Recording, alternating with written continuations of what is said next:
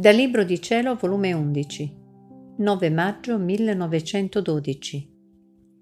Come ci possiamo consumare nell'amore? Questa mattina, trovandomi nel solito mio stato, stavo pensando come ci possiamo consumare nell'amore. E il benedetto Gesù nel venire mi ha detto, Figlia mia, se la volontà non vuole altro che me solo, se l'intelletto non si occupa d'altro che a conoscere me, se la memoria non si ricorda di altro che di me, eccoti consumate le tre potenze dell'anima nell'amore. Così dei sensi.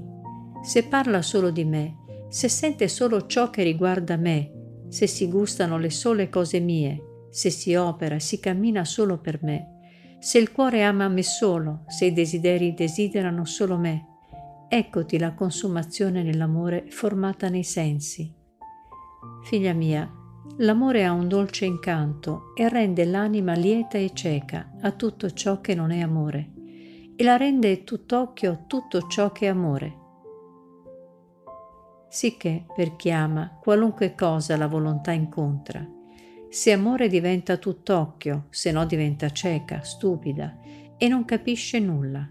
Così la lingua, se deve parlare d'amore, si sente scorrere nella sua parola tanti occhi di luce e diventa eloquente, se no diventa balbuziente e finisce con l'ammutolirsi. E così di tutto il resto.